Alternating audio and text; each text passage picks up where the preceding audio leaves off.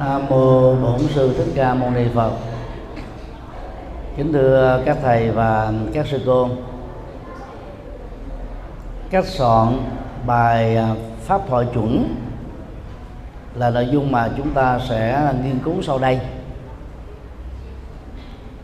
Chức năng chính của một vị pháp sư là chia sẻ chân lý và đạo đức Phật dạy cho những người hữu duyên nhằm à, giúp cho họ có một đời sống à, an vui hạnh phúc ở trong đời. Để làm được công việc đó đó thì à, điều tương quyết như trong phần à, sáng nay mới học á, chúng ta đã xác định vị pháp sư cần chuẩn bị một bài giảng tốt với phong thái tự tin khi chia sẻ pháp thoại ở tại pháp đường hay giảng đường. Có hai thứ để làm cho vị pháp sư được tự tin. Thứ nhất là soạn một dàn bài đầy đủ, nội dung phong phú, có chiều sâu. Và thứ hai đó, xem à, đối tượng thính chúng đang nghe đó, không phải là những giám khảo đang chấm điểm mình. Và đồng thời chúng ta xem họ như là những người thân thôi.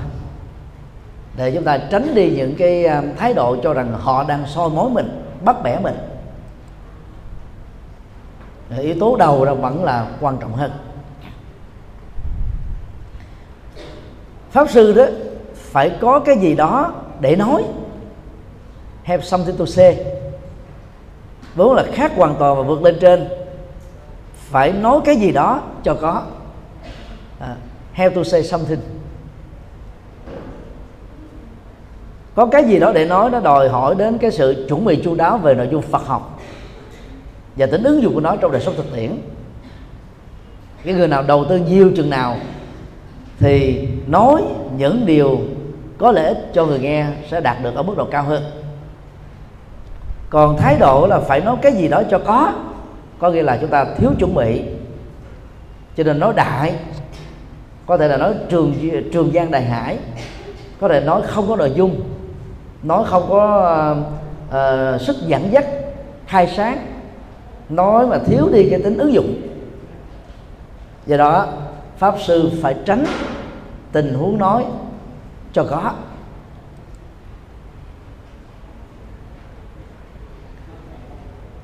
Điều mà các giảng sư cần nhớ nằm lòng là giảng sư không thể giảng những gì mà mình không hề biết. Không nên nói những gì mà mình không nắm chắc. Chân lý phải được trải nghiệm trọn vẹn chân lý không có tình trạng nửa về. do đó cái gì mà mình không đoan chắc là hiểu sâu hiểu vững chúng ta tạm gác qua một bên. Để không phải chịu trách nhiệm về những gì mà mình đã phát ngôn ra truyền bá nó. Bởi vì à, người nghe phần lớn người ta dựa vào uy tín của vị pháp sư. Mà nói đúng đó, thì sự thực tập của họ đạt được lệ lạc lớn và nói sai đó, thì chúng ta cũng phải chịu trách nhiệm liên đới về phương diện nhân quả. Do đó các vị pháp sư mà có thói quen nói phương tiện, tức là cho phép mình được gia giảm những gì mà đức phật đã dạy, thì phải có trách nhiệm tháo mở các phương tiện đó khi cái vai trò dẫn dắt cho những người sơ cơ này đã thành công. Còn lập phương tiện mà không tháo cho phương tiện đó là lỗi sai lầm của vị pháp sư. Mà phương tiện á, thì không thể đạt được chân lý trọn vẹn được. Phương tiện dẫn dắt vào đạo rất nhanh nhưng mà nó là cản trở vật cho tiếp cận chân lý tuyệt đối. Mục đích của bài pháp thoại là giúp cho người tu học Phật trung thành với chân lý trưởng thành trong chân lý và an lạc từ việc áp dụng chân lý Phật dạy và đạo đức.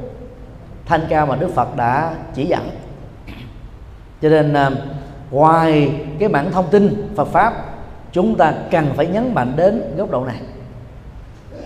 Tức là học ở trường lớp Phật học thì chúng ta học à, bao quát hai năm đầu, theo à, luật định, nhất là luật giáo dục, của bộ giáo dục về đào tạo.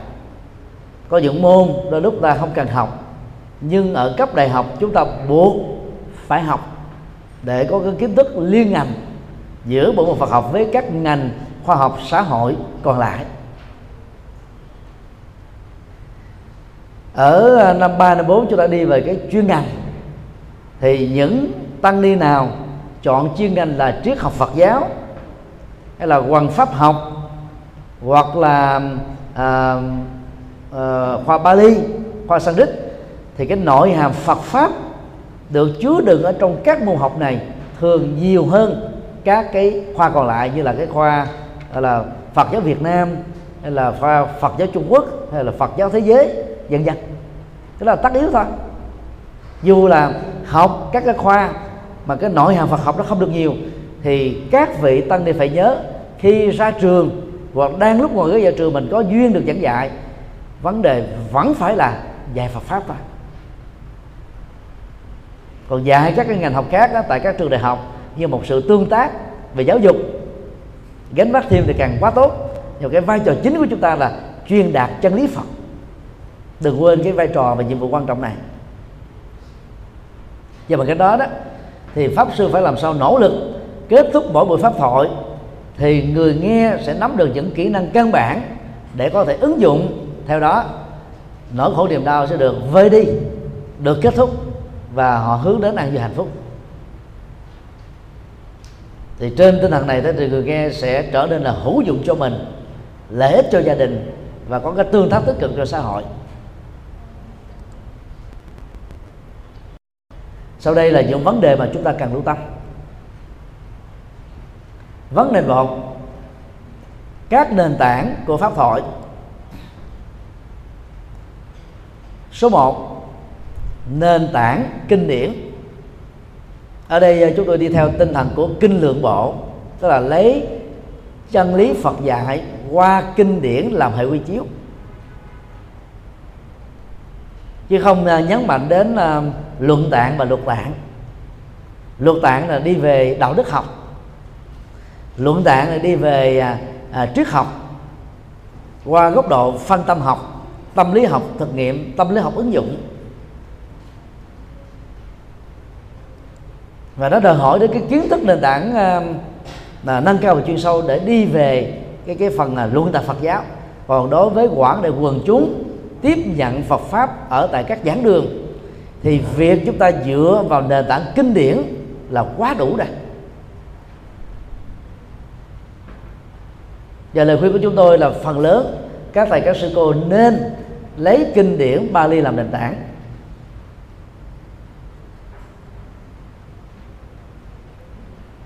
Vì uh, chân lý của Đức Phật được trình bày ở trong ờ, uh, trường bộ kinh trung bộ kinh tư ngữ bộ kinh và tăng chi bộ kinh đó là được phần lớn các trường phái Phật giáo chấp nhận. Cho từ cái tính nguyên thủy của lời dạy ở trong các bản văn này đó là khá tốt.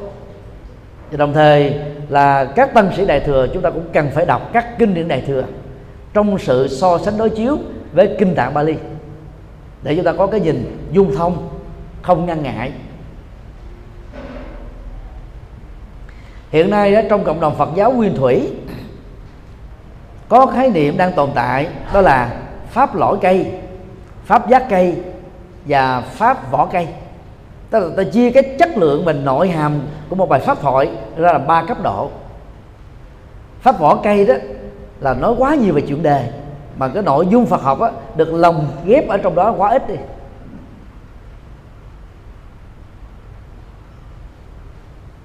Pháp giác cây tức là sau cái vỏ thì đến cái cái lớp ờ, lớp lớp ờ, lớp cây ở bên ngoài. Thì dĩ nhiên cây này nó không có cái ờ, cái lỗi tốt được nó dễ bị một mối mọt ăn. Ngoại trừ một số loại gỗ đặc biệt, chẳng hạn như là gỗ cầm xe, gỗ dán hương, vân vân. Và khái niệm pháp giác cây là chỉ cho nội dung Phật pháp, nó chiếm cũng được khoảng là hai ba chục phần trăm. Còn cái à, nội dung đề đó được lồng ghép vào đó đến bảy, tám chục phần trăm. Cộng đồng Phật giáo Nguyên Thủy đề cao pháp lỗi cây. Tức là đi vào cái cốt lõi Phật pháp và ít đề cập đến chuyện đề, ngay cả khi nó được sử dụng để minh họa. Thì trong ờ, các vị đại pháp sư đại thừa đó, thì trưởng lão hòa thượng thích minh châu là người đi về cái phong cách này. Chúng tôi được học hai năm với ờ, hòa thượng về kinh trung bộ. Thì hòa thượng ờ, chủ yếu là đọc nguyên văn ở đoạn nào mà theo ngài đó cần thiết lắm. Mà nếu không giải thích đó, thì người học không hiểu được thì hòa thượng mới giải thích thôi.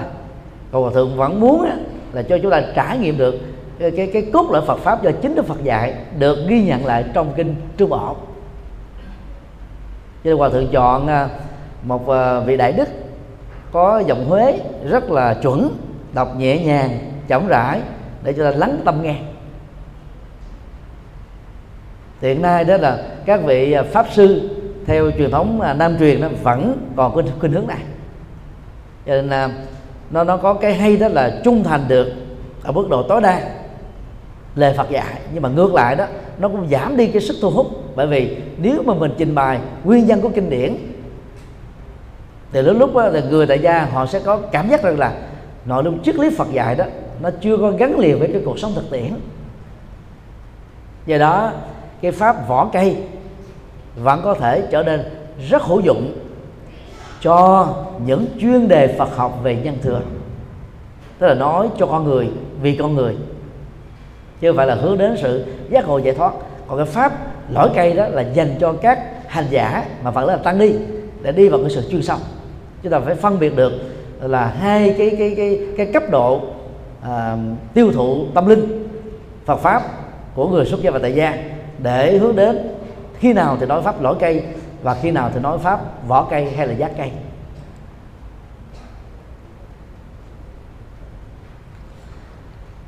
Nhìn chung đó thì toàn bộ các bài pháp thuật của chúng ta phải dựa vào quan trọng nhất là kinh tạng. Trong một số đối tượng nhất định nào đó thì chúng ta dựa thêm cái phần à, luận tạng vì nó được triển khai góc độ là triết học và tâm lý học ứng dụng còn đối với một số chuyên đề về à, giới luật đạo đức luật pháp thì à, chúng ta có thể à, có thêm cái quy chiếu về về về luật tạng, luận tạng. Sẽ là luật tạng. Nói chung là cần phải lấy tam tạng kinh điển làm quy chiếu. Và trên nền tảng đó đó chúng ta sẽ đảm bảo được sự giảng đúng tinh thần Phật dạy ở trong kinh điển và luận tạng luật tạng còn lại. Các vị pháp sư phải có trách nhiệm làm sao khích lệ người nghe, phát huy được hai dạng trí tuệ do nghe và đọc nhiều kinh điển Phật giáo, và trí tuệ do nghiền ngẫm thâm sâu ở tâm. Để từ đó đó, họ vỡ lẽ được, họ sáng mắt được những cái quy luật, những chân lý rất là giản dị trong đời thường mà Đức Phật đã chuyên dạy, miễn phí cho chúng ta 26 thế kỷ trước.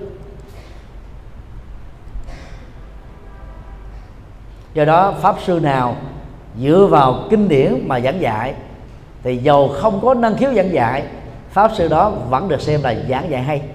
Vì nội dung của Phật quá sâu. Do đó, khi mình được khen là giảng sư hay, pháp sư hay, không có gì để phải hãnh diện.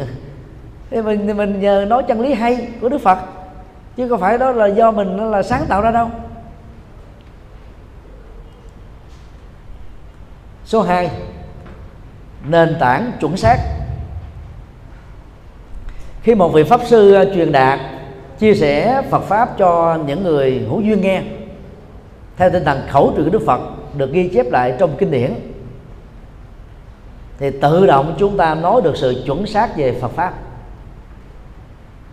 Còn dựa vào các pháp môn các tông chỉ do các tổ sư lập ra có khi là đạt được 90%, 70%, 50% và thậm chí có những trường hợp á, chỉ đạt được có 10%, 20% thôi.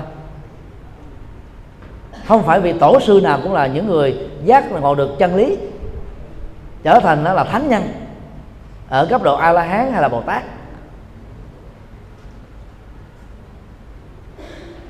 phần lớn ờ, những vị ờ, cao tăng có nhiều đóng góp cho Phật giáo, phụng sự nhân sinh.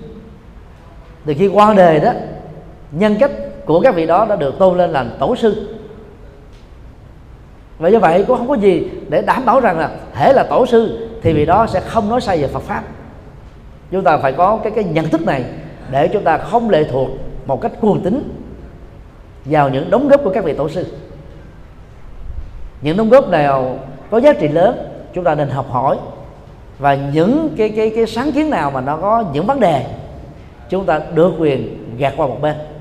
Và dựa vào lời Phật vẫn chuẩn xác hơn là lời của các tổ sư.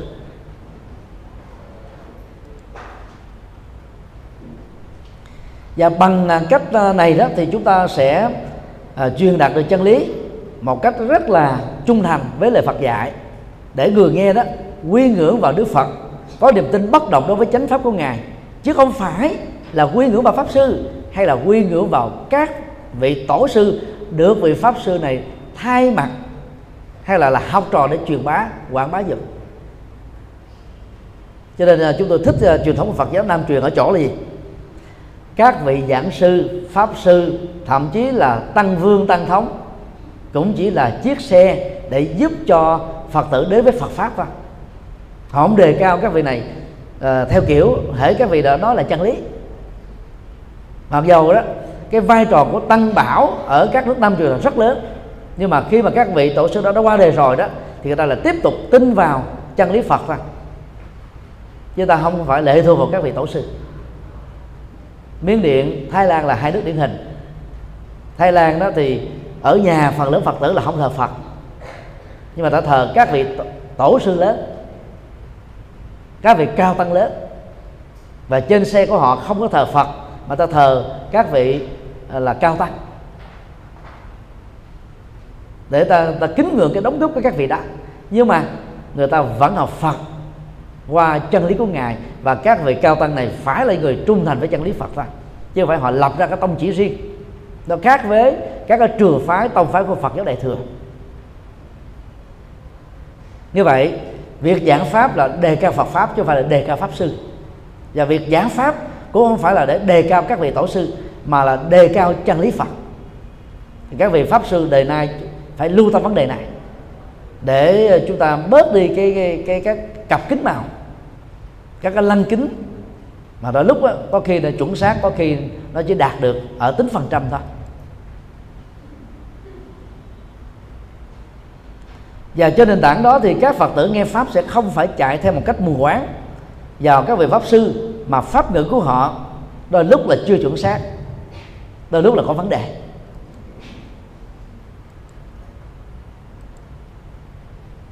Số 3 nền tảng nghiên cứu và hành trì. Các vị pháp sư à, cần phải cập nhật kiến thức của mình thường xuyên. Để làm công việc đó thì à, pháp sư cần phải so sánh kinh điển Bali A Hàm tương đương trong cái tương quan với kinh điển Đại thừa. Cái lợi thế của tăng ni học ở tại Việt Nam đó là chúng ta học được ba trường phái. Phật giáo thượng tọa bộ, Phật giáo nhất thiết hộ bộ và Phật giáo đại chúng bộ về sau là đại thừa. Cho nên là chúng ta có cái nhìn nó dung thông hơn. Còn các vị tăng ni và các nhà Phật học ở các nước nguyên thủy chỉ dựa vào văn hệ Bali thôi. Còn văn hệ A Hàm là ta kháng cự, văn hệ đại thừa ta cho rằng đó là ngoại đạo nói hoặc là ảnh hưởng từ tư tưởng ngoại đạo cho nên ta không có theo. Còn các nước đại thừa cực đoan như Trung Quốc, Nhật Bản, Nam Bắc Triều Tiên Tây Tạng thì hầu như là A Hàm là không sử dụng đến, nói chi là kinh văn Bali. Chúng ta có được cái may mắn là tiếp cận luôn cả ba cái cái cái văn bản văn bản Bali, văn bản A Hàm tương đương, qua bản dịch chữ Hán và văn văn bản Đại thừa, qua nhiều bản dịch khác nhau. Và bằng cách so sánh đối chiếu, chúng ta được quyền đặt vấn đề, nếu đoạn kinh nào có những điểm mâu thuẫn với các đoạn kinh còn lại cùng một nội dung thì chúng ta phải thừa nhận rằng chỉ có một một phần đúng. Và những phần còn lại là có vấn đề. Chứ không thể là cả hai, hay là tất cả cùng đúng. Vì tất cả cùng đúng thì dẫn đến mâu thuẫn và loại trừ.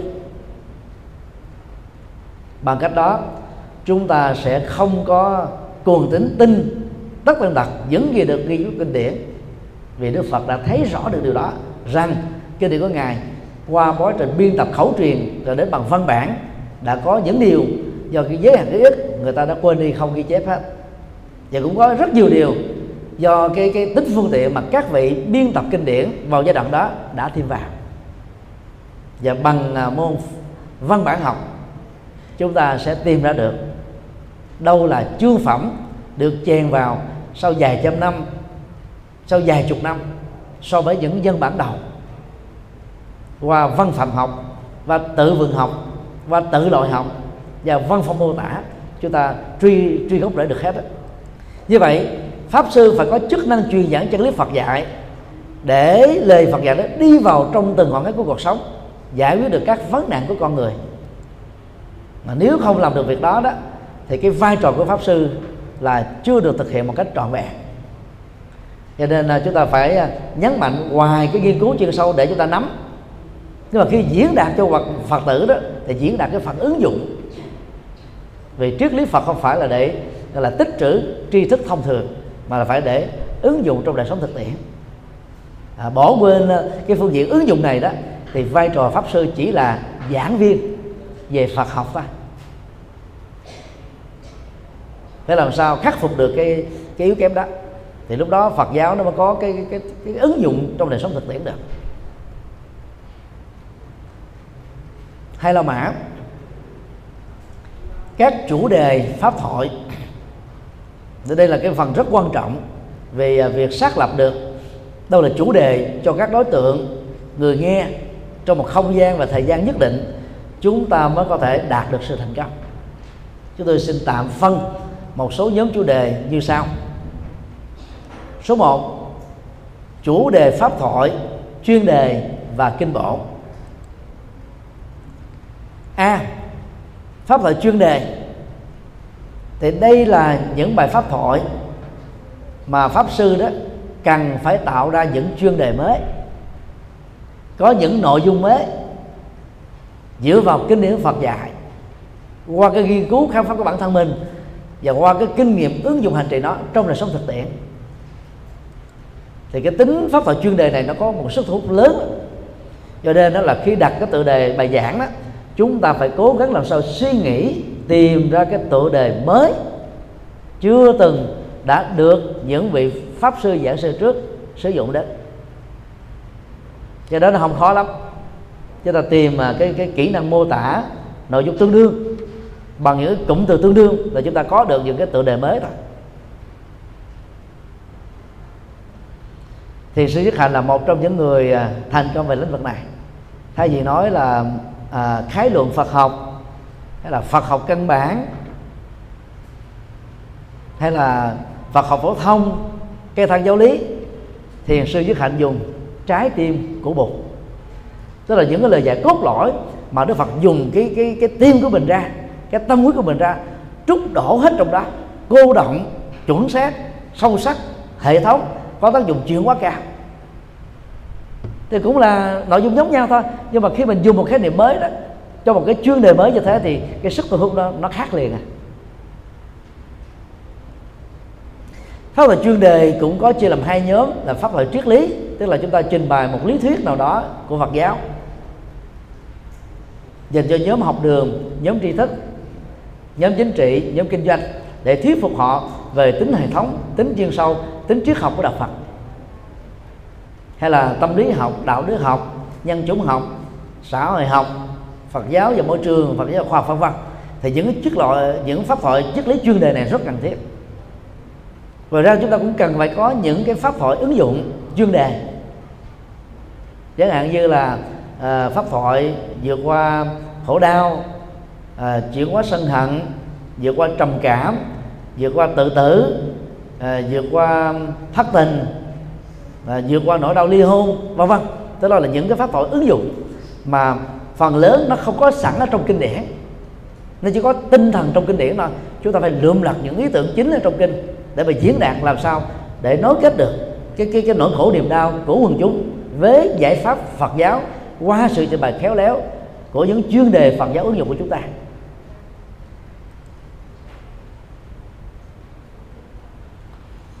Mỗi một chuyên đề Phật học dầu là triết lý hay là ứng dụng nên được giới hạn trong phạm vi 60 cho đến 75 phút thôi. Chuẩn nhất là 60 phút. Dầu là chúng ta chứa đựng nó trong à, đĩa DVD với dung lượng là 4 tiếng rưỡi mà trong tương lai có thể là 5 tiếng rưỡi, 6 tiếng rưỡi, 10 tiếng rưỡi hay là 20 tiếng, 30 tiếng bằng cái công nghệ nén thì chúng ta cũng cần phải giới hạn cái thời lượng nhất định của nó.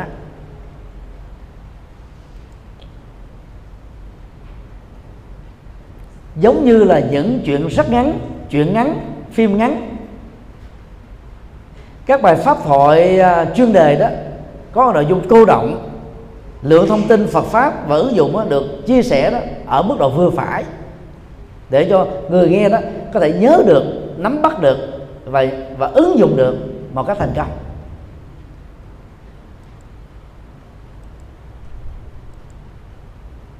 B pháp hội kinh bộ. Đây là những pháp hội mà việc giảng nó không phải là một buổi hai buổi. Có thể là 10 buổi, 20 buổi, 30 buổi, thậm chí cả trăm buổi. Tùy theo cái độ dày số chương, số trang, số đoạn, số câu và tính triết lý sâu sắc ở trong từng bộ kinh. Chẳng hạn như giảng kinh Diệu pháp liên hoa ít nhất chúng ta phải có 29 buổi. Một buổi giới thiệu tổng quát về kinh mỗi một chương phẩm kinh trở thành là một buổi giảng. Rồi kinh bộ đó nó đòi hỏi đến cái thời gian dài hơn và đối tượng học á, phải là những người đó là có cái cái cái kiến thức nền tảng Phật pháp vững rồi. Để đi sâu vào trong một cái chuyên đề Phật học nào đó. Rồi ra chúng ta có thể mở rộng à, pháp thoại kinh bộ cho phần à, học nghiên cứu sâu về luật tạng, luận tạng hoặc là các bản sớ dạng của kinh luật luận. Thậm chí là những cái cái tác phẩm tục tạng được các bậc tổ sư cao tăng qua các triều đại ở các quốc gia đóng góp thêm vào mảng văn học Phật giáo, chúng ta cũng có thể biến chúng trở thành là cái pháp thoại kinh bộ tức là có nhiều buổi nghe.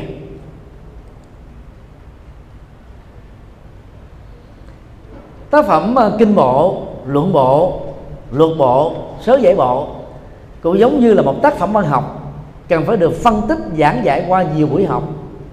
Với việc nắm vững được chủ đề chính, chủ đề phụ thì chúng ta mới nắm rõ được hết toàn bộ cái kho tàng chân lý được chứa đựng trong đó, để theo đó có được những cái hướng mở cho việc ứng dụng trong đời sống thực tiễn và triển khai kinh điển à, theo dạng à, nhiều nhiều buổi giảng này đó, thì chúng ta phải à, khai thác góc độ liên ngành học.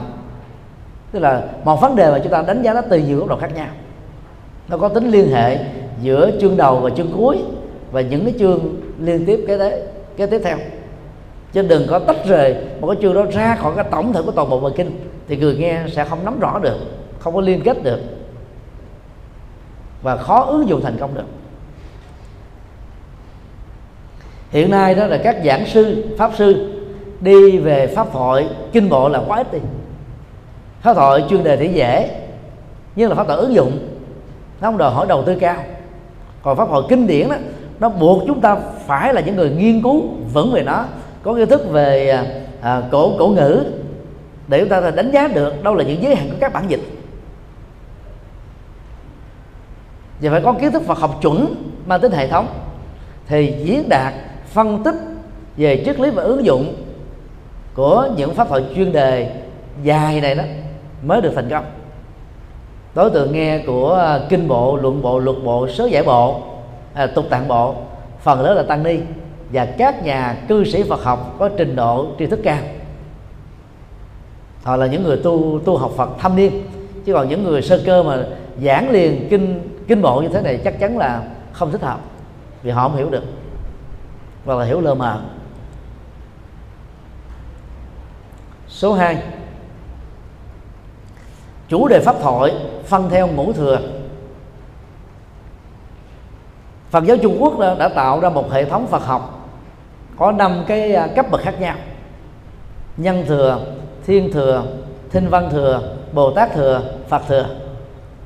Và dựa vào các cái thừa đó chúng ta nên có những cái chủ đề thích hợp. A chủ đề nhân thừa. Tức là vị pháp sư sẽ giảng dạy các cái chủ đề về nhân bản, về con người, về xã hội, về thế giới, trong mọi quan hệ cuộc sống, giữa con người với con người con người với tự nhiên, con người với luật pháp, con người với đạo đức, con người và kỹ năng sống, hạnh phúc và khổ đau, nhân quả ở kiếp trước, kiếp này và kiếp sau. Tâm lý gia đình, tâm lý xã hội, luật pháp xã hội, luật pháp thế giới, tình yêu, hôn nhân. Nó rất là đa dạng và để trở thành pháp sư thành công, các vị tăng ni trẻ nên nhấn mạnh về các chủ đề nhân thừa này. Thì nó nó nó đi vào ngọn cái của cuộc sống. Ở mức độ cao hơn của chủ đề nhân thừa đó, dành cho đối tượng là tri thức từ lớp 12 trở lên, cho đến đại học, thạc sĩ, tiến sĩ, thì các cái chuyên đề về nhân thừa như là nhân sinh quan, thế giới quan xã hội quan, đạo đức quan, cần phải được triển khai. Và hiện nay đó, chúng ta đốt đuốc đi tìm các vị giảng sư giảng về những cái cái ngành học như thế này là quá ít phần lớn các vị giảng sư chọn những cái chủ đề nhân thừa, sơ cơ thôi. Chúng ta có rất nhiều các giảng sư pháp, sư thành trong về lĩnh vực này. Nhưng chúng ta còn có quá ít các vị giảng sư pháp, sư tình nguyện đi về cái lĩnh vực về các cái ngành học hiện đại để giúp cho mọi tầng lớp xã hội đó có thể thông qua cái cái cái chuyên ngành của họ hiểu được Phật pháp chuyên sâu hơn. Thì trong hơn một thập niên qua giờ chúng tôi đi theo cái hướng này. Và đi hướng này thì chúng ta phải chấp nhận là chúng ta sẽ có một số lượng khán thính giả ít hơn là những vị pháp sư phổ thông. Nói về các chuyên đề nhân thừa phổ thông cái gì nó có cái giá của nó. Giống như nhạc này. Nhạc rock, nhạc bốt được gọi chung là nhạc trẻ đó. Lượng nghe đông hơn. Nhạc thính phòng. Thanh nhạc. Nó đòi hỏi đến cái kỹ năng luyện giọng, luyến lái cao cấp hơn, là khó thực tập hơn. Nhưng mà lượng người nghe cũng kén chọn hơn. Và do đó chúng ta không nên bỏ bất cứ một đối tượng nào. Phải có nhiều cái phong cách khác nhau về nhân thừa để chúng ta đáp ứng cho quảng đại quần chúng. Mục đích chọn các cái chủ đề nhân thừa là để giúp cho Phật pháp đi sát so với cuộc sống. Và có cái phạm vi ứng dụng trong gia đình, trong nơi làm việc. Đối với quản trị cá nhân, quản trị gia đình, quản trị cộng đồng, quản trị quốc gia và quản trị thế giới. Và cố gắng làm sao là giới thiệu được cái phương diện tích cực này.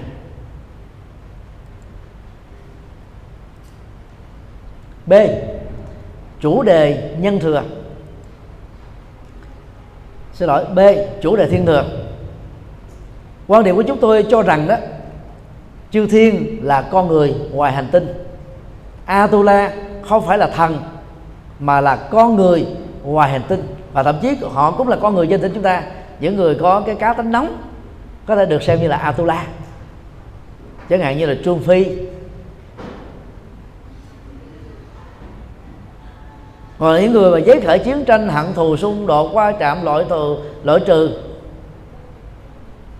Cho nên ý tưởng lý, ý, ý thức hệ chính trị ý thức hệ tôn giáo quyền lợi kinh tế vân vân cũng đều có thể được liệt vào cái giống Atola cho nên à, nói về chủ đề thiên thừa chúng ta có một cái mảng nội dung rất rộng là vũ trụ lượng Phật giáo. Và một phần nhỏ trong đó là thế giới quan chúng ta có trường bộ kinh và trường đại học tương đương đề cập đến vấn đề này. Ở trong cái mảng đại thừa Phật giáo thì chúng ta có uh, kinh hoa nghiêm đào sâu về thế giới trùng trùng duyên khể với 10 góc cạnh khác nhau. Ngoài ra chúng ta có thể đề cập đến vấn đề nhân quả tái sanh ở trong ba thế giới dục giới sắc giới vô sắc giới. Ở à, những cảnh giới à, của người phàm ở cảnh giới thánh nhân, vân vân. Nó đều thuộc chung về cái cái cái cái chủ đề thiên thừa ở cái mức độ phạm vi rộng hơn. Tuy nhiên theo chúng tôi đó, dục giới, sắc giới, phương giới là do các vị tổ ấn độ đã vay mượn từ bà la môn giáo. Cái cái cái tách lập ba thế giới này nó rất là máy móc và nghi ngơ ở chỗ là gì? Trên thực tế đó thì không có sắc giới nào mà không ảnh hưởng bởi cái cái cái nhu cầu tính dục. Và cái dục giới nào cũng có đối tượng sắc giới, là cái đối tượng để nhận thức, đối tượng để trải nghiệm, đối tượng để thưởng thức, đối tượng dướng mắt, đối tượng để thoát ra. Cho nên, dục giới, sắc giới, vô sắc giới, nó tồn tại trong một kiếp sống của chúng ta thôi màu sắc, âm thanh, mùi, vị, vật xúc chạm và các ờ, ý tưởng được hình dung đều thuộc về sắc giới và nó phục vụ cho cái nhu cầu dục của mắt, tai, mũi, lưỡi thân ý. Nó không thể tách rời nhau được. Không thể có một cái thế giới toàn là sắc. Không có một thế giới toàn là dục. Không có một thế giới toàn là vô sắc. Chúng ta có thể nói là à, cái tính cách con người, lối sống con người, có người là thiên nặng về dục, có người thiên nhận về sắc, có người thiên nặng về vô sắc. Như thế thì ổn hơn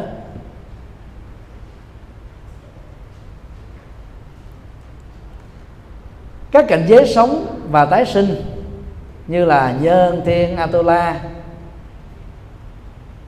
à, đều có thể được liệt chung vào các cái chuyên đề về nhân thừa ở các hành tinh khác nhau. Cho nên là phạm vi của nó rất là rộng. Để giúp chúng ta có một cái tầm nhìn hiểu biết xa hơn về à, à, các cái thiên hà, ngân hà, có sự sống con người ngoài hành tinh mà hiện nay khoa học đang rất quan tâm. C chủ đề thanh văn thừa tức là đề cập đến mảng giải thoát luận và tu tập của Phật giáo thượng tọa bộ và nhiều bộ phái Phật giáo khác. Mục tiêu và quả chứng à, của các chủ đề về thanh văn thừa đó là là là đạt được tứ quả hoặc là tứ thánh hướng tức là những vị chân nhân đang trên con đường đạt được bốn quả thánh. À, a la hàm tư đà hoàng tư đà hàm a la hàm a la hán và cái phương pháp tu tập đó là tứ thánh đế thôi để dẫn đến cái, cái kết quả tu chứng này. Như vậy những chuyên đề nào nói về tứ thánh đế hay là nhân quả à, khổ đau nhân quả hạnh phúc nhân quả giác ngộ giải thoát rồi bát chánh đạo ba bảy phẩm trợ đạo thì đều thuộc về cái là cái chuyên đề về thanh văn thừa các thứ tư tu tiêu biểu thì gồm có ba tu thanh văn tu dương giác và tu độc giác. Quả chứng của ba cái tu này đó là a la hán và về sau này phật giáo trung quốc và phật giáo đại thừa theo phong cách trung quốc nói chung đó đã phân cấp thanh văn thì thấp thấp hơn duy giác. Cái đó là không đúng. Thanh văn á, là tu về tứ thánh đế qua cái việc nghe trực tiếp pháp thoại của đức phật. Còn duyên giác á, là quán về hai nhân duyên hay là quán về à, à, duyên khởi của thế giới vũ trụ mà đạt được sự giác ngộ. Quả a la hán còn độc giác phật đó là sanh ra trong thời đức phật đã qua đời hoặc là tu theo cái cái cái hành thanh văn hoặc là tu theo hành duyên giác mà đạt được quả la hán thì được gọi là độc giác phật. Tức là không cần cái sự trợ giúp của đức phật vì không sanh ra cùng thời với đức phật.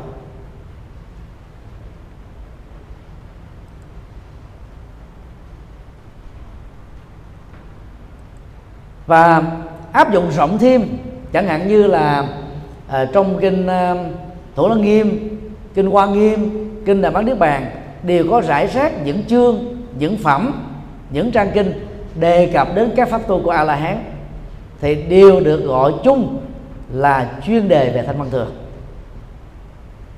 D. Chủ đề bồ tát thừa phạm vi là rộng hơn đề cập đến giải thoát luận của Phật giáo Đại thừa Ấn Độ. Giải thoát đường Phật Đại thừa Ấn Độ thì chia làm hai nhóm thôi. Đại thừa Du Già Tông còn được gọi là Pháp Tướng Tông hay là Duy Thức Tông và Đại thừa Trung Quán Tông. Hai trường phái đại thừa này đó một bên á, thì đi về tâm lý học đó là duy thức. Một bên á, thì đi về trí tuệ học tức là nhận thức luận. Và cái cái chuyên sâu của họ vẫn lấy trí tuệ làm đầu thôi. Để nhận diện được đâu là nguyên nhân của nó khổ niềm đau và kết thúc nó.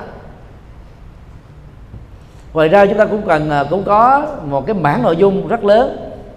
Đó là bồ tát đạo, bồ tát hạnh, bồ tát giới trong các kinh văn đại thừa, bao gồm kinh luật và luận. Thì mặc dầu đó, trường phái Phật giáo Nguyên Thủy không thừa nhận mảng văn học quan trọng này, nhưng nó đã trở thành cái nền tảng tu học lâu đời của tăng ni theo đại thừa rồi. Ngoài ra đó, chủ đề bồ tát thừa còn có một cái phạm vi rộng nữa. Đó là các tông phái đại thừa do trung quốc sáng lập với 10 tông chính, chia làm hai nhóm. Nhóm dành cho đối tượng phật danh đó là tịnh độ tông và mật tông. Nhóm dành cho đối tượng cao, bao gồm mà quan nghiêm tông, niết bàn tông, thiên thai tông, duy thức tông, tam lượng tông, câu sát tông, luật tông, thiền tông và mười tông phái này đã được Phật giáo Nhật Bản tiếp thu và phát triển thêm. Nay thì có 13 trường phái chính và có thêm vài chục trường phái phụ. Hiện nay vẫn tồn tại song song chứ không có bị mất gốc như là ở tại Trung Quốc. Dĩ nhiên à, à tịnh độ tông và thiền tông á, vẫn là hai trường phái phát triển mạnh nhất kế đến là pháp hoa tông ở tại nhật bản.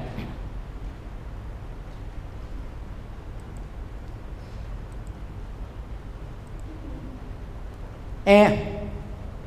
Chủ đề về phật thừa đây là chủ đề dành cho đối tượng nâng cao chuyên thâu có giới hạn có chọn lựa. Và những người đó phải học qua hết rồi các cái chuyên đề về nhân thừa thanh văn thừa à, thiên thừa bồ tát thừa thì mới học đến phật thừa nó bao gồm những cái chủ đề từ bồ tát đạo trở lên tối thiểu ở trình độ gọi là thập địa cho đến đẳng giác diệu giác và phật quả. Hiện nay thì à, các trường phái phật trên quốc vẫn à, lạm dụng một phần vào vào cái chuyên đề phật thừa này. Họ hứa hẹn rằng là à, tất cả đều có thể được giác ngộ giải thoát hết cho người tại gia. Mà thực tế thì người xuất gia đôi lúc là còn chưa nổi. Người tại gia có những giới hạn để sống gia đình, để sống tham ái. Cho nên họ không thể đạt được, giác ngộ được, ngoài trừ những người tại gia độc thân và tu chuẩn mực đúng giống giống như là các vị tăng sĩ có lý tưởng. Thì họ có thể có cơ hội được như thế. Còn trên thực tế thì họ thấp hơn tăng ni một cấp. Cho nên đó, các cái chủ đề về Phật thừa cho nên dành riêng cho các tăng ni thôi. Vì mục đích của nó là để à, chứng đắc niết bàn giác ngộ giải thoát khỏi sanh tử luân hồi vân vân. Và các cái chủ đề đó không cần phải giảng nhiều vì giảng nhiều người nghe cũng rất ít và ta nghe ta thích ta tán dương. Mà thực tế đó thì ứng dụng không được bao nhiêu. Vì những giới hạn nghiệp phạm. Số 3 chủ đề pháp thoại phân theo bát giáo. Ngài à, thiên thai à, trí khải của trung quốc đó, đã có công phân chia ra là tam thề bát giáo. Xin lỗi ngũ thề bát giáo thì đây ờ, chúng tôi chỉ xin ờ, nhấn mạnh về bát giáo thôi. Mà phần lớn chúng ta đều đã đã biết rồi ôn lại tại đây để thấy rõ nó có thể trở thành các cái chủ đề pháp hội, chuyên ngành hay là ứng dụng. A à, đúng giáo tức là giảng dạy các cái chuyên đề về kinh hoặc là những phương pháp tu chứng trực chỉ. Mà theo phần lớn tông chỉ của những cái tông phái này đó là một đề thành Phật. Ở trong uh, uh, ngũ thời đó thì nó thuộc về cái thời quan nghiêm.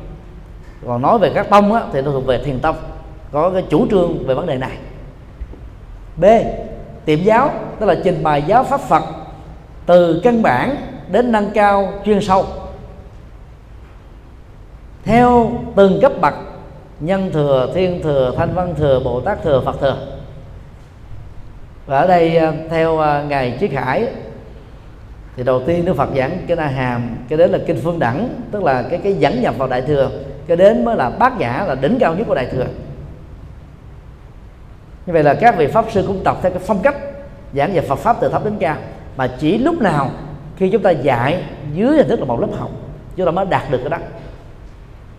Còn các cái khóa tu đại trà đó, thì mình mà mà nói mà từ thấp đến cao, có những người ta mới toanh dự lần thứ nhất mà có tơ thu đó ở tại cái chùa đó đã diễn ra 5 năm 10 năm rồi thì họ sẽ bị ngây ngơ không hiểu được. Cho nên đó cái cái cái cái việc mà hướng dẫn à, tiệm giáo qua các pháp thoại đó cho các pháp tu là rất khó có thể thực hiện. Nó chỉ áp dụng cho những cái lớp học thôi. C. Bí mật giáo. Đó là những chuyên đề pháp thoại đi về mặt tông mặt pháp mặt chú mặt ngữ. Và dĩ nhiên đó tông phái này đã có lý luận riêng có phương pháp tu riêng nhưng mà rất khó có thể được. Phật giáo nguyên thủy chấp nhận. Vì trên thực tế đó trong lịch sử đó Đức Phật chưa từng dạy mật tông và nó được ảnh hưởng từ à, à, Bà La Môn giáo.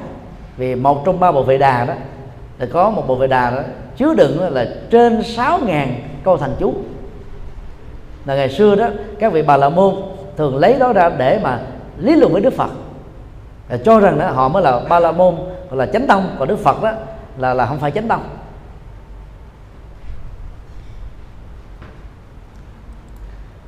D.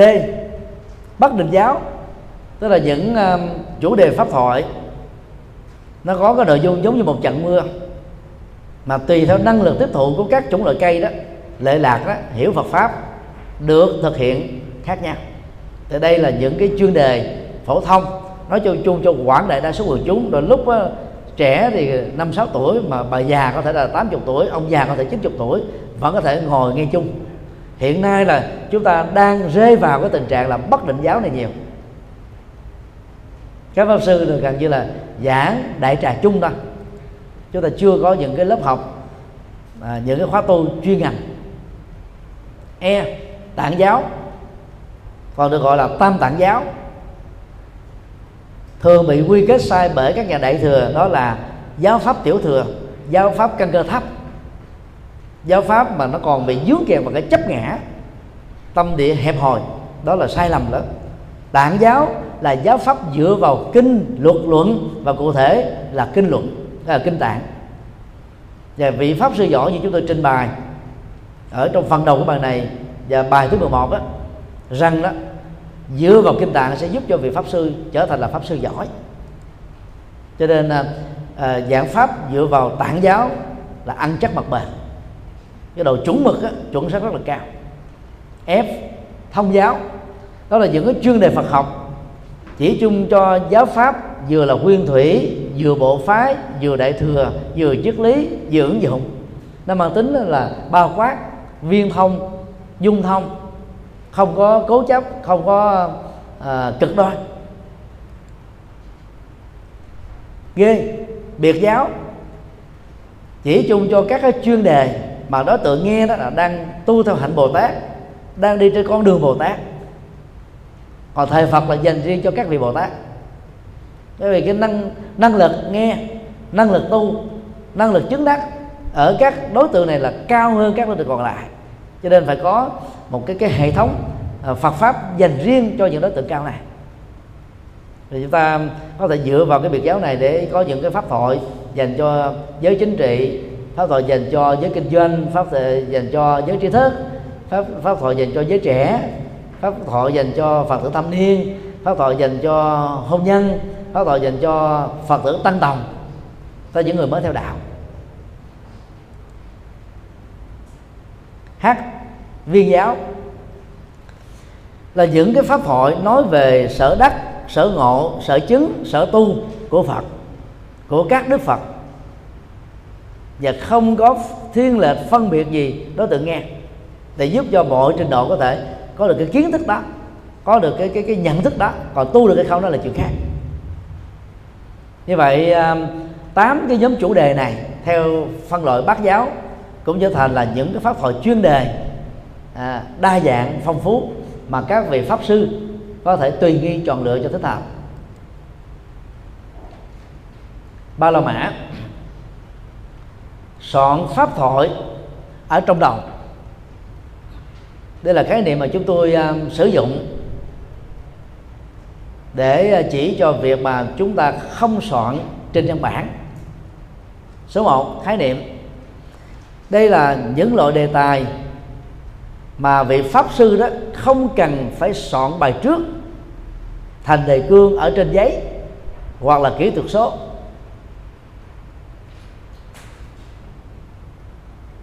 Tức là soạn bài ở trong đầu thôi, soạn bài ở trong tâm. Người đó phải có một cái cái cái năng lực tốt, có ký ức tốt, có tính hệ thống tốt, có tính quy củ tốt thì mới có thể soạn các bài giảng theo dạng này được. Để làm công việc đó thì vị pháp sư chỉ phải nhẩm các ý tưởng chính và từ đó triển khai thêm một vài ý tưởng phụ ở trong đầu của mình thôi. Bằng à, kinh nghiệm thực tu thực học. Số 2 đối tượng pháp sư và tình huống ứng dụng pháp sư soạn bài ở trong đầu. Phải là những pháp sư giàu kinh nghiệm tu tập, giàu kinh nghiệm chứng đắc và có, gọi là, kiến thức từ kinh nghiệm thực hành. Hoàn toàn khác gì vượt lên trên rất xa các vị pháp sư trường lớp. Cái trường lớp là có học thì có biết có biết thì có có thể lặp lại được, nói lại được, chia sẻ được. Và những gì không học thì không biết.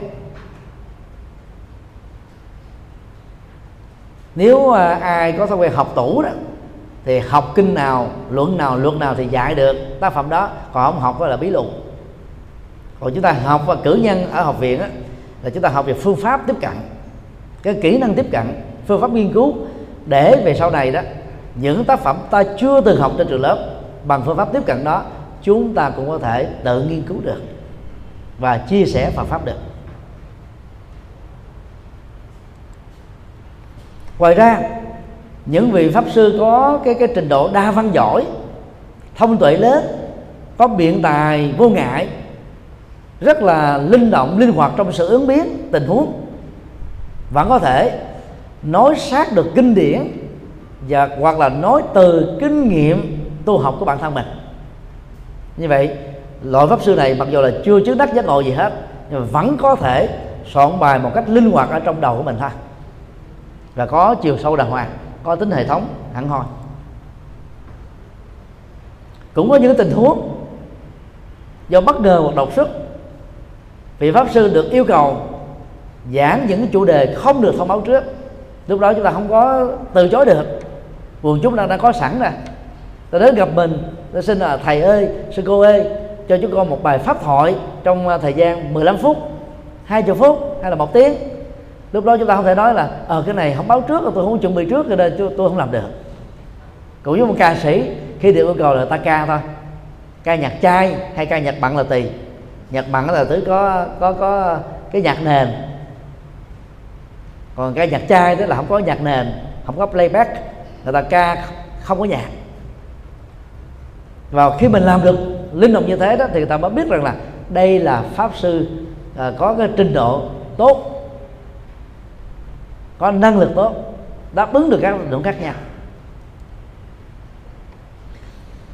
Và pháp sư dạng này cũng có thể được ờ, xem là gì? Người ban đạo từ trong các buổi lễ Phật là Phật giáo, chứng minh cho các cái buổi lễ hành chánh giáo hội, đáp từ trong lễ cầu an, lễ cầu siêu, lễ tre tăng, lễ khánh thành, vân vân. Thì đó là đóng vai trò pháp sư trong một thời gian ngắn. Tất cả những này chúng ta phải học đi đâu dự lễ gì? Phải đem theo máy thâu. Bây giờ điện thoại kỹ thuật số có chức năng thâu hết. À, hồi lúc còn nhỏ ta học để hiểu được nội dung. Khi lớn ta học để trao đổi kinh nghiệm. Về sau này đó khi đặt mình vào vai trò đó chúng ta sẽ nói được những nội dung hay. Còn không để ý không học hành gì hết á thì về sau này đúng vào chuyện là chúng ta sẽ khó có thể đáp ứng được các nhu cầu phật sự rất là đa dạng mà người Việt Nam thì còn thường có kỳ vọng. Ai có bằng cấp cao thì phải đa năng, đa ngành, đa hệ. Chứ không có phải là đi chuyên sâu về chuyên biệt. Cho nên mà mình mà không đáp ứng được đó thì quần chúng sẽ bị thất vọng. Số 3 cách thức soạn bài trong đầu. Trước nhất là vị pháp sư có kinh nghiệm đó đó, phải hình dung được các ý tưởng chính của bài pháp thoại mà mình sẽ phải chia sẻ trong thời gian được yêu cầu 3 phút 5 phút, thậm chí vừa tới nơi, ta yêu cầu một cái đề tài nào đó. Mà không có thời giờ để suy nghĩ nữa. Lúc đó là chúng ta phải dùng cái trực quan thôi. Và cái kiến thức mà mình đã gieo trồng từ lâu rồi, mà không cần thiết phải lặp lại những bài giảng thành công đã có trước rồi giảng một bài mới hoàn toàn. Nếu như thế thì chúng ta phải nhớ cái cấu trúc một bài pháp thoại, gồm có mở đầu thân bài, kết luận và cái thân bài nó có khoảng chừng là là giờ là bốn cho đến sáu ý chính là đủ. Và người mà là năng động đó, thì vừa được yêu cầu cái là trong đầu nó có sẵn cái khung sườn liền, là nói liền ngay lập tức, theo trình tự. Để thuyết phục cao đó thì bỏ một ý chính đối với cái đề tài mà soạn ở trong đầu đó, nên được minh họa bằng một điển tích bằng bằng một cái câu chuyện Phật pháp. Điện tích đó có thể là điện tích dân gian điện tích văn học à, chuyện cười hay là điện à, cố cố à, cố sự Phật giáo vân vân. À, tùy theo cái, cái kiến thức mà mình có được mình nên chọn những cái cái câu chuyện để mà dẫn nhập vào cho nó nhẹ nhàng sau đó mình mới đúc kết phân tích nội dung đó.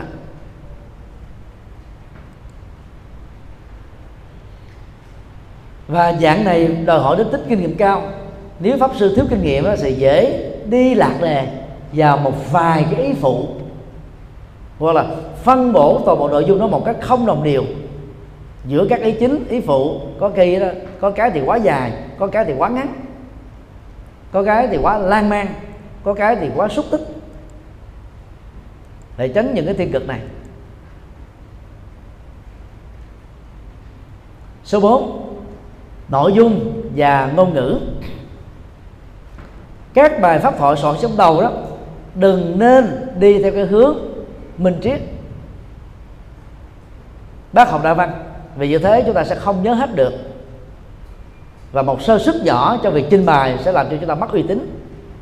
Do đó, nên chọn những cái hướng triển khai mang tính ứng dụng cũng là một đề tài. Ví dụ như nó là xã hội Phật giáo, nó là đề tài là chuyên ngành cao. Mà mình đi vào cái lĩnh vực đó mà đang khi không có chuẩn bị trước là rất khó có thể thành công thì lúc đó cũng là xã hội Phật giáo nhưng mà chúng ta nêu ra một hai trụ cột xã hội Phật giáo dưới góc độ ứng dụng. Chẳng hạn như là à, bốn trụ cột và à, xã hội bao gồm à, tứ trọng ăn cho nên đó là vì thời gian có giới hạn chúng tôi xin à, triển khai ngay góc độ này thôi. Còn các góc độ khác đòi hỏi đến nhiều buổi giảng khác. Như vậy là chúng ta thoát ra khỏi cái tính gọi là khoa bản của vấn đề mà đi vào những vấn đề có thể mang tính ứng dụng được và chia sẻ các kinh nghiệm tu học được. Ngôn ngữ của bài pháp thoại được à, soạn trong đầu nó mang tính hiện thực cao.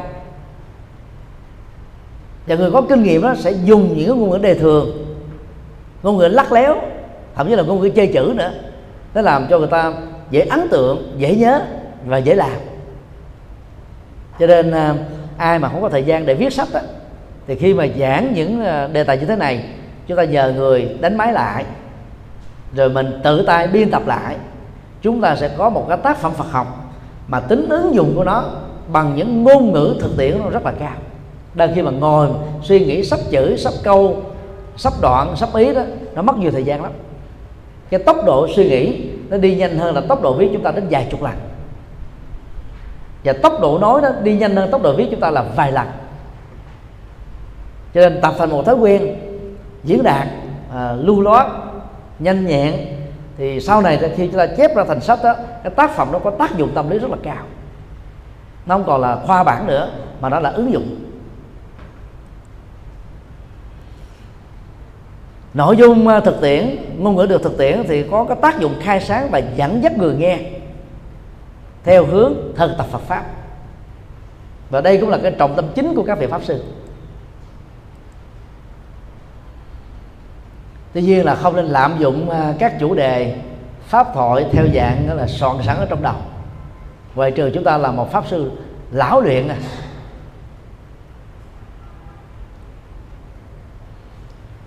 thì trong nhiều năm qua thì à, chúng tôi à, khi mà đi giảng ở nước ngoài thì thường là đi theo cái cách này. Rồi chúng tôi thích những cái thách đố như thế tức là mình không cần phải chuẩn bị trước. À, khi mà đến là ngồi ăn cơm nửa tiếng nữa là bắt đầu giảng.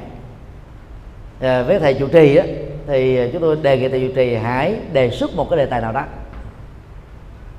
Và dựa vào cái đề xuất đó là giảng vào ngay cái nội dung đó luôn. Thì lúc đó, đó cái, cái, cái tác dụng tâm lý ấn tượng ở cái người sắp xếp cho buổi giảng người ta sẽ cao hơn. Thì, tuy nhiên đề tài này nó nó đòi hỏi chúng ta phải có cái nền tảng kiến thức rất là vững về Phật học về thế học về các cái, cái mối quan hệ giữa chút. còn nếu mà mình không có được cái sở trường này đó, thì hạn chế tối đa việc sử dụng nó. Vì cái tính rủi ro của nó khá cao. Bốn la mã. Tựa đề của bài pháp thoại. Chúng ta cần lưu ý một số điều như sau. A. Tầm quan trọng của tựa đề. Tựa đề mà ấn tượng thì tính thu hút người nghe sẽ trở nên lớn hơn. Và do đó toàn bộ nội dung của bài pháp thoại được vị pháp sư giảng giải trong tình huống này đó sẽ được ghi nhớ ở người nghe. Cho nên là đắn đo chọn lựa cái tựa đề là một nghệ thuật.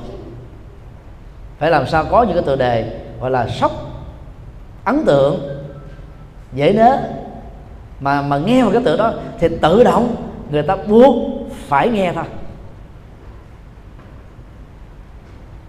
Trang à, chùa giác ngộ com trước đây gọi là tủ sách vào com đó, được à, dựng lên vào năm 2004 chúng tôi đã gắn cái à, hit counter, tức là dụng cụ đếm cái cái lượng truy cập đó, thì mới nhận ra một cái nhận thức như thế này. Tức là những cái đề tài nào sốc, thì cái lượng người mới truy cập vô nghe nó đông lắm. Nhiều khi cái bài tài đó mới chưa là hay lắm, nhưng mà cái tựa đề hay thì tự động người ta đến với nó nhiều hơn. Do đó phải làm sao chọn lựa được từ đề hay thì mới có được một bài giảng hay. Hai cái đề có liên hệ biện chứng với nhau.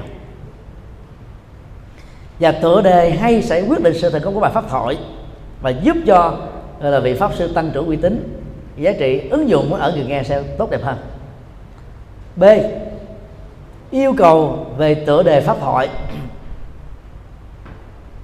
Thứ nhất, tựa đề phải mới lạ hấp dẫn, ngắn gọn, xúc tích, ấn tượng. Chứ mà đọc một cái tựa đề nó nó nó nó quá quen thuộc, quá dài dòng, thì người nghe sẽ không thích nữa. Người ta cũng khó nhớ được lắm. Thứ hai, cố gắng thi vị hóa tựa đề pháp thoại nhằm giúp cho bài pháp thoại đó được quần chúng dễ nhớ hơn chúng ta có thể vừa sử dụng à, cái cấu trúc tứ tự hay là lục tự, tức là bốn chữ, giống như thành ngữ điển tích vậy đó, để làm cho người nghe dễ nhớ. Thì à, trong nhiều năm qua là chúng tôi cố gắng là sử dụng theo phong cách này. Dầu là giảng kinh đại thừa, giảng kinh à, để Bali hay giảng chuyên các chuyên đề, phần lớn các cái tựa chúng tôi đặt ra là bốn chữ nè. Hoặc là năm chữ hoặc sáu chữ, để nó tạo ra cái tính gọi là nhạc điệu hay là tính thi vị. Và cái đó tự thân của nó nó đã là một sự thu hút rồi. C. Điều nên tránh trong tựa đề pháp thoại.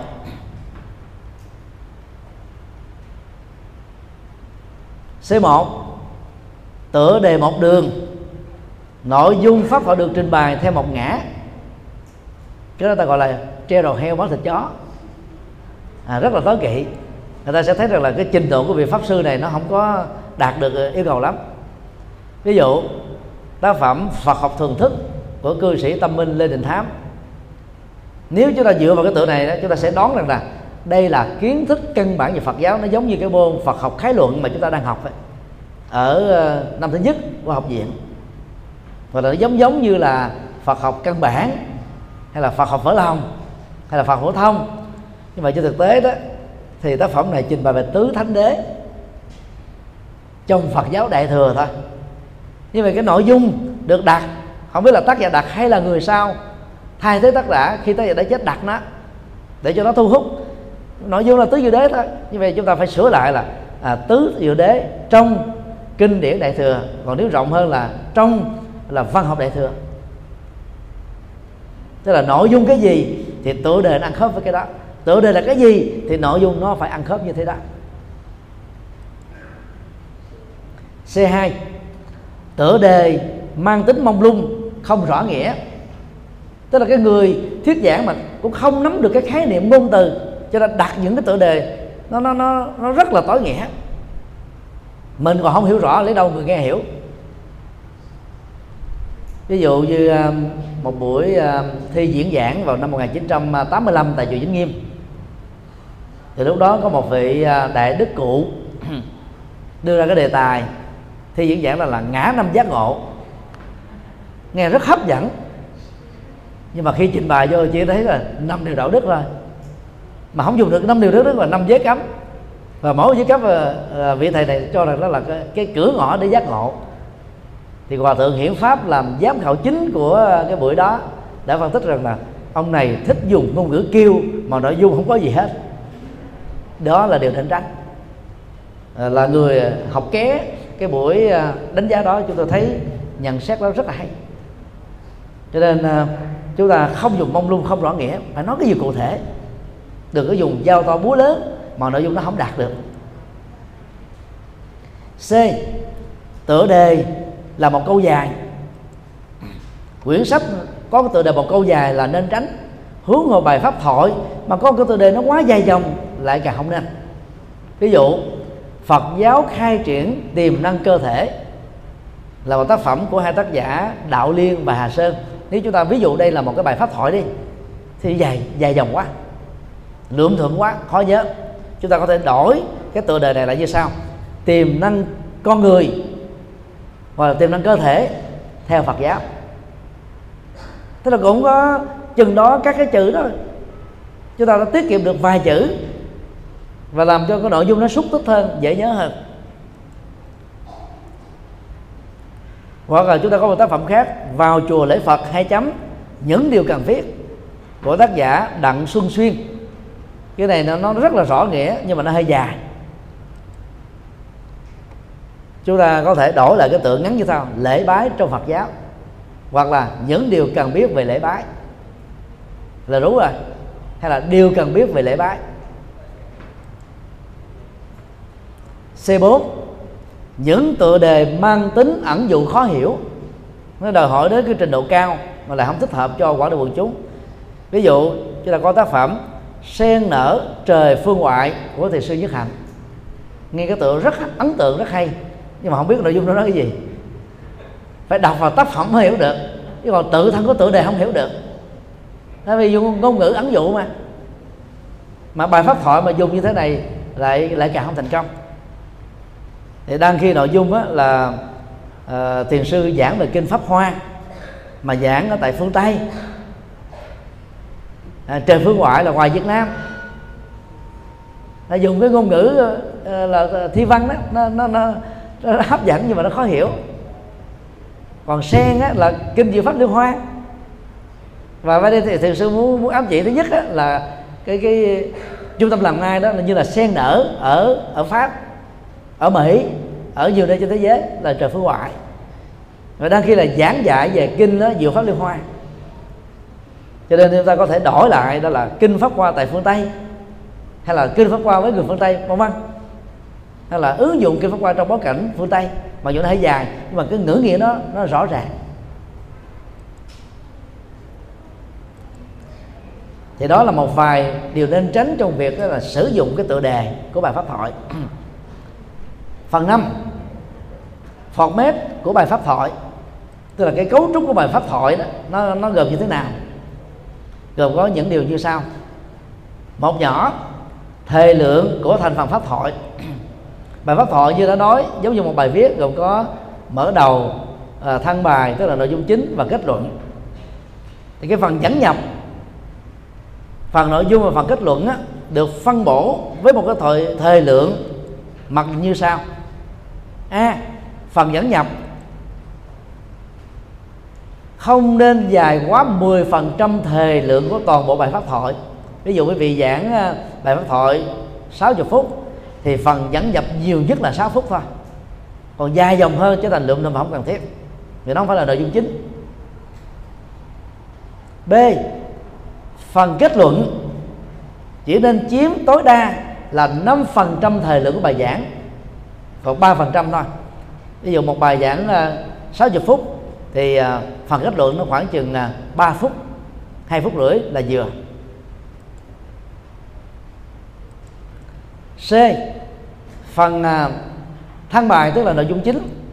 Nên chiếm tối thiểu 85 đến 90% thời lượng của bài pháp thoại. Vì đây là cái phần cốt lõi nhất mà. và để đạt được cái nội dung đó đó chúng ta nên chọn trực thể và kết thúc ngắn.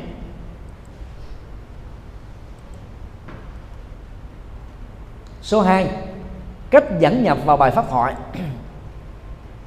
Phần dẫn nhập đó bao gồm là tựa đề bài pháp thoại, chủ đề bài pháp thoại, lời dẫn nhập vào bài pháp thoại. Nó phải làm sao trở nên ấn tượng, thu hút. Cho nên đó, sử dụng trực khể thay vì lung khể sẽ giúp cho chúng ta tạo ra cái cái cái việc là tập trung vào trọng tâm của đề tài ở người nghe. Và ngôn ngữ phải được sử dụng một cách cô động, xúc tích, ấn tượng, dễ hiểu. Thì bằng cách đó đó, cái phần dẫn vào bài pháp thoại chúng ta nó sẽ dễ được chấp nhận hơn. Ba nhỏ, nội dung của pháp thoại. Vị pháp sư trong lúc mình lập dàn bài của ờ, bài pháp thoại đó, phải nhớ là phân chia chủ đề, gồm có ý chính, ý phụ. Để bài pháp thoại có một cái nội dung phong phú, có tính ờ, thu hút cao, dễ nhớ, dễ ứng dụng mà có giá trị lệ lạc từ ứng dụng. Mỗi một ý chính và ý phụ nên được minh họa bằng một cái câu chuyện, mang tính thực tiễn để tạo không khí sống động, đỡ buồn ngủ. Như vậy là các vị ờ, giảng sư mới tốt nghiệp đó. Để giảng hay đó. Chúng ta chịu khó đọc nhiều chuyện. Chuyện cổ, chuyện cười, chuyện dân gian, chuyện trong văn học, chuyện hiện đại, chuyện phật giáo. Cứ tìm mà bốn cho đến năm câu chuyện minh họa cho các góc cạnh, các ý tưởng chính của bài pháp thoại được xem là chúng ta thành công rồi. Hai vị à, giảng sư à, hiện nay đang ăn khách một vị à, đang ở tuổi tuổi U60 là từ tội chân quan. Và một vị ở U40 là đệ đức phước tiến. Là là đi theo phong cách này. Tức là cứ một một ý chính là, ý phụ là có cái câu chuyện để minh họa. Nghe nói nhiều triết lý thì có thể ta không nhớ hết. Nhưng mà nhớ cái câu chuyện á, thì người ta có thể kể lại được. Để nhớ là cái cái nội dung đã được, đó là phân tích ở sau đó. Thì chúng ta nên à, là là, là đi theo cái phong cách này để dẫn đến cái tình trạng thành công.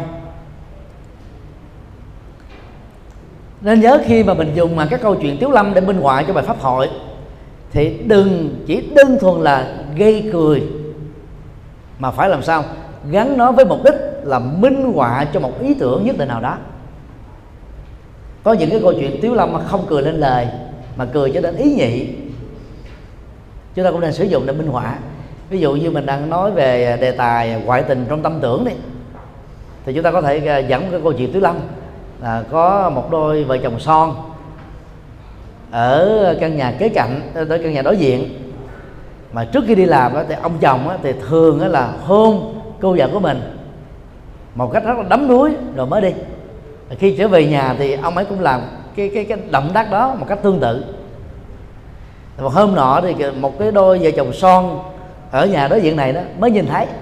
Cô vợ mới nói với lại ông chồng của mình rằng là, giá mà anh làm được điều đó thì em hạnh phúc biết dùng nào. Thì ông chồng trả lời liền, rất là tiếc vì anh không quen cô ấy và cô ấy cũng không thương anh. Đó là câu chuyện tiếu lâm. Tức là hai người nói hai cái ngữ ngữ nghĩa khác nhau. Tức là hai có tâm tưởng khác nhau, hai cái biệt nghiệp khác nhau ý cô vợ là muốn là chồng thể hiện cái độ hôn nồng cháy đó, giống như cái cặp vợ chồng ở nhà đối diện nhưng mà ông chồng là hiểu rằng là bà vợ thách đố ông chồng mình làm cái việc đó hôn vợ của người khác. Nên trả lời rất quát và thể hiện cái lòng tham liền. Và tiếc nuối rằng là tiếc là anh không quen cô ấy và cô ấy không thích anh. Đó là cái cái tiếu nhưng mà nó nó minh họa cho cái ngoại tình trong tâm tưởng. Tức là cái tiếu lâm phải được minh họa cho cái gì đó, chứ đừng có để gây cười rẻ tiền. Và tiếu lâm đó được gọi là tiếu lâm minh họa. Đừng cung cấp nội dung thông tin quá nhiều trong mỗi ý chính và ý phụ. Vì như thế thì người nghe sẽ không thể nào nhớ hết được. Do đó dễ dàng dẫn đến tình trạng là bảo hòa tâm và chán nghe. Hiện nay chúng tôi đang bị rơi vào cái lỗi này. Tức là trong một cái bài giảng á, cung cấp cái lượng thông tin quá nhiều nhưng mà không sao, vì đây là cái cái lớp ờ, đại học. Lớp đại học thì chúng ta có thể chấp nhận được. Nhưng mà đối với người chúng phật tử mà đi theo hướng này là rất khó thành công. Nó chỉ đáp ứng cho giới phật tử trí thức gọi là phật tử kinh nghiệm, lão luyện trường đề thôi. Còn quán đại đa số, quần chúng là ông già trầu, bà già trầu, mà nói thì kiểu này là thất bại. Chúng ta cũng nên nhớ là người nghe nó sẽ không quan tâm rằng là vị pháp sư đó biết bao nhiêu thứ biết nhiều hay biết ít mà họ muốn biết là pháp sư quan tâm cho nội dung mà họ cần nghe là cái gì. Thì này nó cũng giống như là một đầu bếp giỏi đó làm sao đó là đáp ứng được cái khẩu vị của người ăn. Chứ không phải là giới thiệu cái khẩu vị của mình thích. Hai cái này nó khác nhau nha. Cái mình thích đó, mình muốn làm cái gì cũng được. Muốn dầu nhiều bỏ dầu nhiều muốn dầu ít bỏ dầu ít. Người ta có thích ăn không thích ăn là cãi là tùy còn á, đầu bếp lão luyện là là phải đáp ứng được cái nhu cầu thị hiếu khẩu vị của thực khách thôi. Mà muốn biết đâu là là đầu bếp giỏi cứ quan sát ở bên vệ đường chỗ nào mà tài xế chở xe khách đậu xuống đông người nườm nượp thì biết đó là khẩu vị vừa ăn. Nó hấp dẫn mà thì giảng sư nó cũng thế. Cho nên chúng ta phải quan tâm là quần chúng cần nghe cái gì.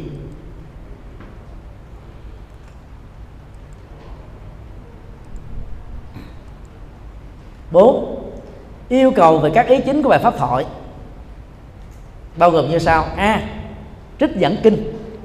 Thì trong một bài pháp thoại, chúng ta cố gắng tối thiểu là phải trích dẫn được nguyên văn một câu kinh, một đoạn kinh, một lần.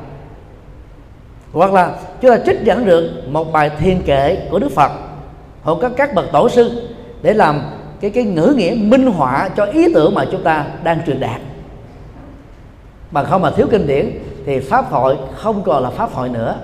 Nó trở thành là cái chia sẻ kinh nghiệm của riêng chúng ta thôi. Và đừng nên làm dùng vấn đề này. Bởi vì như thế đó, thì theo nguyên thủy đó, người ta gọi đó là pháp thoại là vỏ cây đó. Cái cái chất đạo không nhiều, toàn là chất đời không.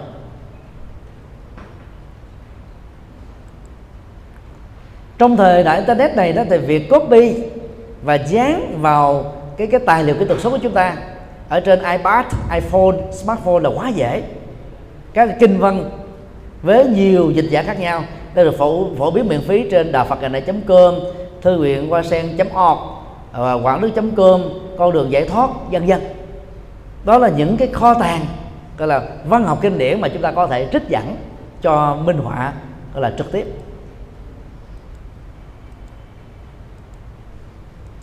B lý luận.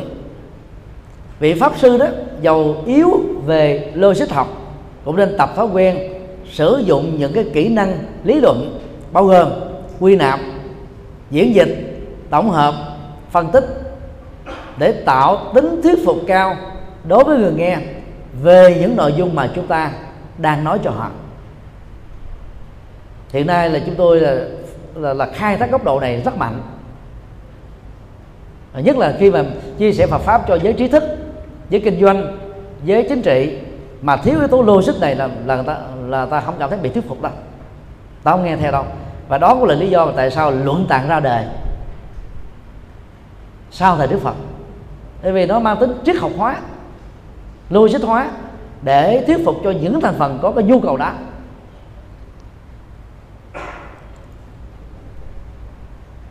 Tuy nhiên, không nên quá lạm dụng cái kỹ năng logic quá nhiều đối với các đối tượng người nghe là giới bình dân. Vì như thế sẽ làm cho họ khó hiểu, dễ nhàm chán, dễ buồn ngủ.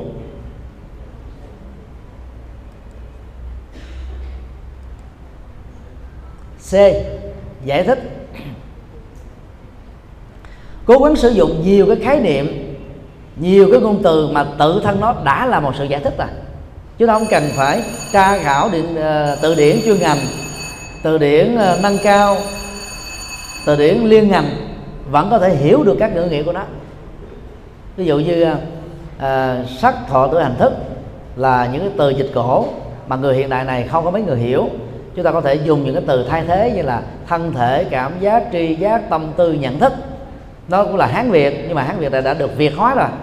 Tự thân của nó đã có ngữ nghĩa rồi không phải giải thích nhiều như vậy, bằng cách đó chúng ta hạn chế được các rào cản ngôn ngữ về những cái thuật ngữ, điển ngữ, Phật học cổ mà người hiện đại hiện nay trở nên xa lạ.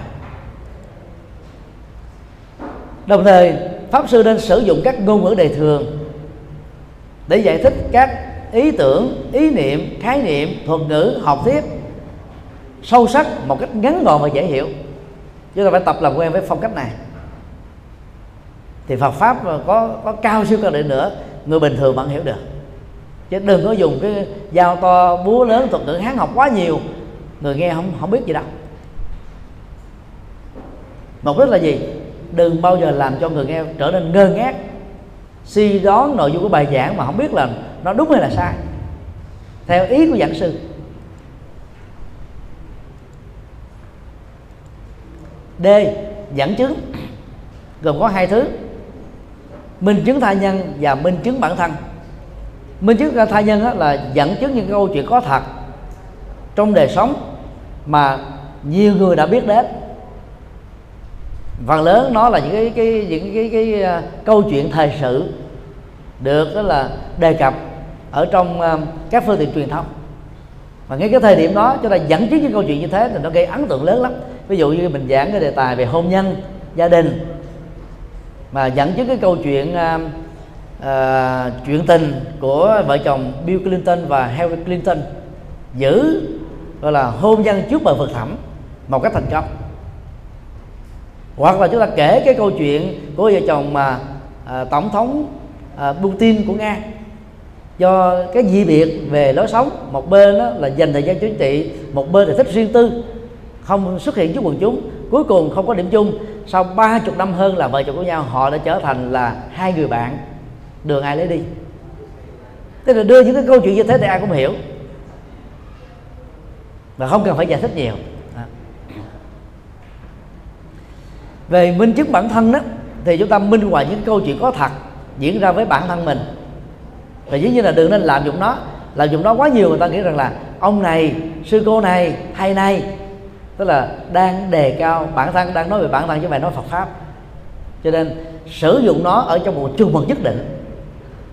Mà cái sức thuyết phục đó rất là cao vì nó là cái kinh nghiệm có thật mà. Còn cái nói về người khác có thể nó đúng có nó có thể sai. Nhưng về về bản thân mình đó, thì rất là chuẩn. Là chuyện cá nhân là, là chuyện dễ ấn tượng.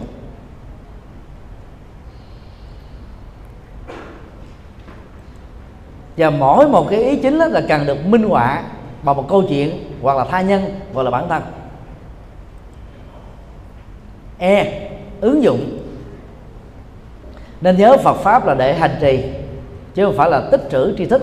Do đó, pháp sư phải làm sao khai thác được, giúp đỡ được, khích lệ được cho người nghe đi về cái hướng ứng dụng, minh triết Phật dạy trong đời sống thực tiễn của họ, nhằm giải quyết các vấn nạn, khổ đau mà họ đang dướng phải và càng thoát ra.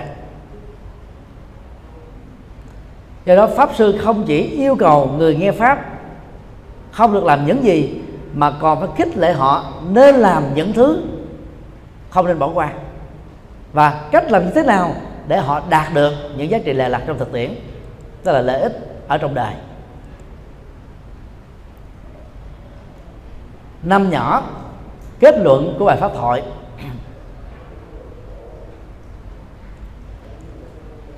Kết luận có thể được hiểu là tái tuyên ngôn. Mà theo đó đó, những thông điệp chính ở trong bài pháp thoại được lặp lại bằng một ngôn ngữ cô động, chứ không phải là nguyên nhân. Nó chỉ chứa 3 cho đến tối đa là 5% nội dung của những gì mà chúng ta đã vừa chia sẻ thôi. Kết luận phải chứa đựng những cái cái lời dạy vừa có tính ứng dụng thực tiễn mà nó phải phong cách như giống như là danh ngôn. Phải đúc kết ra được những bài học giống như là tư tưởng và danh ngôn vậy. Thì cái đó nó mới mới tạo ấn tượng nhớ lâu dài. Cho nên đó ai chưa quen thì phải cố gắng là tạo ra các danh ngôn phù hợp với cái nội dung của mình trước. Và cái đúc kết lại cho đó là, bài này đó tôi đúc kết, nó gồm có mấy ý như sau. Một, hai, ba, bốn. Và một ý như vậy là một câu thôi. Cái đó nó nhớ dài lắm và nếu chúng ta chia sẻ nó trên uh, trên Facebook với hình thức là một cái hình ảnh rất là đẹp thì cái câu tư tưởng đó đã bảo nó được truyền bá vài ngàn vài chục ngàn vài trăm ngàn người truy cập. Nên lưu tâm là khi kết thúc bài giảng và giúp cho người nghe nắm được các thông tin chính thông điệp chính để ứng dụng. Và đồng thời chúng ta không nên là cầu chúc những điều tốt lành một cách chân tình để khích lệ tinh thần người nghe theo hướng ứng dụng Phật pháp thì đó là nội dung chính của um, một bài pháp thoại được xem là chuẩn. Mà bất kỳ một pháp sư nào giàu là trẻ trung hay là đã vào nghề kinh niên nè thâm niên rồi đều có thể gọi là tăng cường cái cái cái cái, cái chất lượng trong bài pháp Phật của mình và giúp cho sự chia sẻ Phật pháp đó được thành tựu một cách mỹ mãn. À, xin à, kết thúc tại đây.